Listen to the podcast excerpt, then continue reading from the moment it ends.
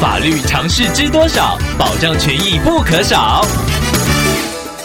欢迎收听《法律知多少》时间，我们请到台湾瑞银法律事务所律师郑瑞伦来为您解答法律上的疑惑。各位听众朋友，大家好，我是郑瑞伦律师。郑律师您好，听众朋友小安透过官网留言板想要请问您，他之前和一位网友因为对于网络议题有些意见不同，听众为了证明对方所言属实，就到网友的社群个人页面截图账号及大头贴，并且放到公共留言板。后来，对方看到他留言后，要求听众立刻删除，否则就会提告。听众知道之后，马上撤除贴文，也跟对方道歉。但是网友仍然执意要听众付出赔偿。想要请问郑律师，这该如何处理呢？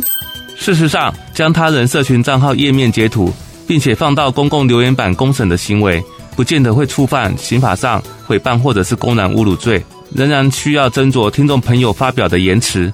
是不是已经达到贬损他人名誉的程度而定？此外，听众朋友也应该注意著作权法及个人资料保护法的问题。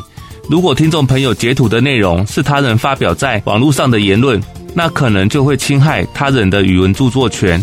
这是因为，当他人将抽象的想法用文字具体的表达出来，所表达的内容是受到著作权法保护的，这也是一般民众容易忽略的一块。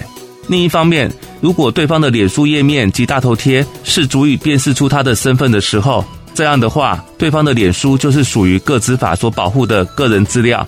而听众朋友在没有得到对方同意就张贴他人脸书跟大头贴以进行公审或批判，即便没有达到诽谤或者是公然侮辱的程度，也有可能会构成违法利用他人的个人资料而遭到对方民事求偿或者是提起刑事告诉。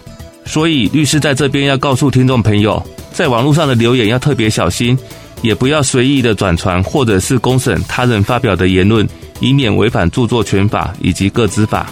以上，希望律师的回答可以帮助到听众朋友，谢谢。法律知多少？小小常识不可少，让您生活没烦恼。